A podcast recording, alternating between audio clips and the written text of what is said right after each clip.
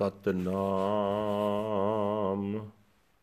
ਵਾਹਿਗੁਰੂ ਸਾਹਿਬ ਜੀ। ਸ਼ਲੋਕ। ਸੰਤ ਉਦਰਣ ਦਿਆਲੰ ਆਸਰੰ ਗੋਪਾਲ ਕੀਰਤਨੈ। ਨਿਰਮਲੰ ਸੰਤ ਸੰਗੇਣ। ਓਟ ਨਾਨਕ ਪਰਮੇਸ਼ਰੈ, ਸੰਤ ਉਦਰਨ ਦਿਆਲੰ ਆਸਰੰ ਗੋਪਾਲ ਕੀਰਤਨ ਹੈ ਨਿਰਮਲੰ ਸੰਤ ਸੰਗੇਨ ਓਟ ਨਾਨਕ ਪਰਮੇਸ਼ਰੈ ਹੈ ਚੰਦਨ ਚੰਦ ਨਾ ਸਰਦ ਰੁੱਤ, ਮੂਲ ਨਾ ਮਿਟ ਈ ਕਾਮਾ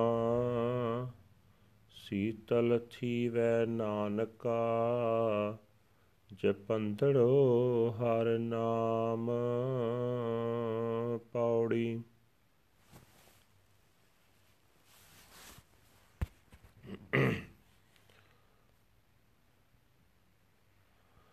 ਚਰਨ ਕਮਲ ਕੀ ਓਟ ਉਤਰੇ ਸਗਲ ਜਨ।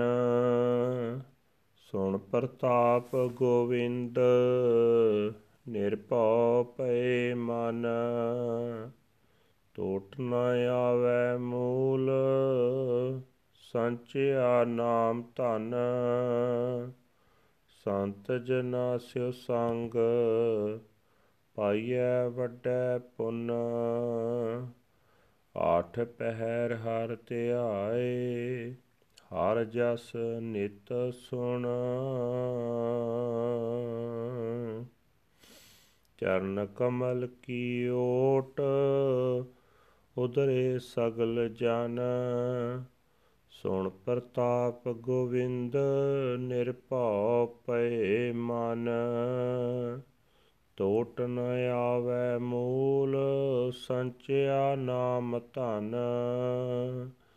ਸੰਤ ਜਨਾ ਸਿਉ ਸੰਗ ਪਾਈਐ ਵੱਡੈ ਪੁੰਨ। ਆਠ ਪਹਿਰ ਹਰ ਧਿਆਏ, ਹਰ ਜਸ ਨਿਤ ਸੁਣ। ਵਾਹਿਗੁਰੂ ਜੀ ਕਾ ਖਾਲਸਾ, ਵਾਹਿਗੁਰੂ ਜੀ ਕੀ ਫਤਿਹ। ਇਹ ਹਨ ਅੱਜ ਦੇ ਪਵਿੱਤਰ ਹੁਕਮਨਾਮੇ ਜੋ ਸ੍ਰੀ ਦਰਬਾਰ ਸਾਹਿਬ ਅੰਮ੍ਰਿਤਸਰ ਤੋਂ ਆਏ ਹਨ।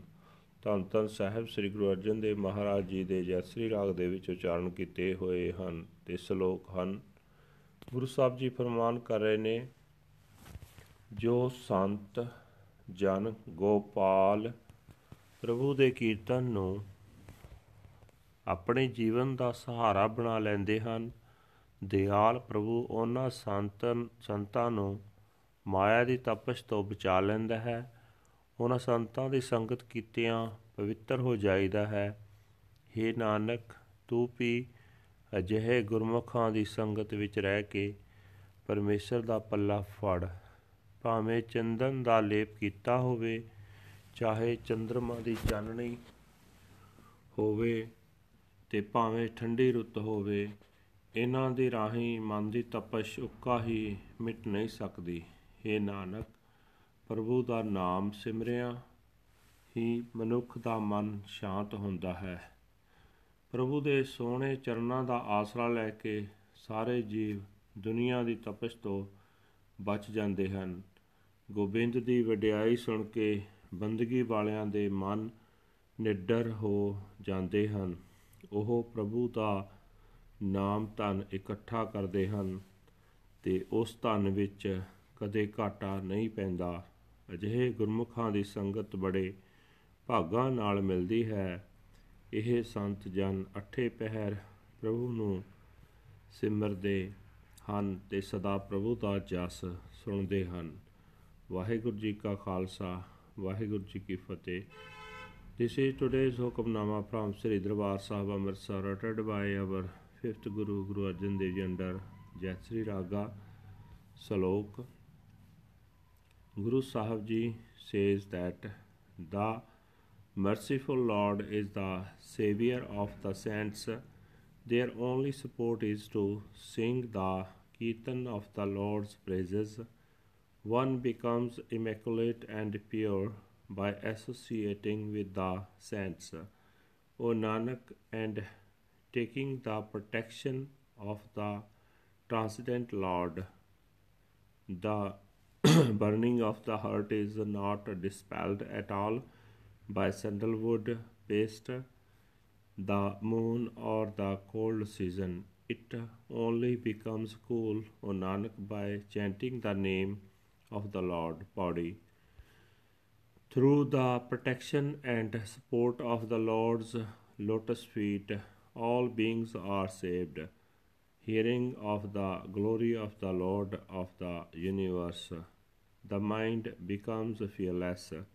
Nothing at all is lacking when one gathers the wealth of the Nam.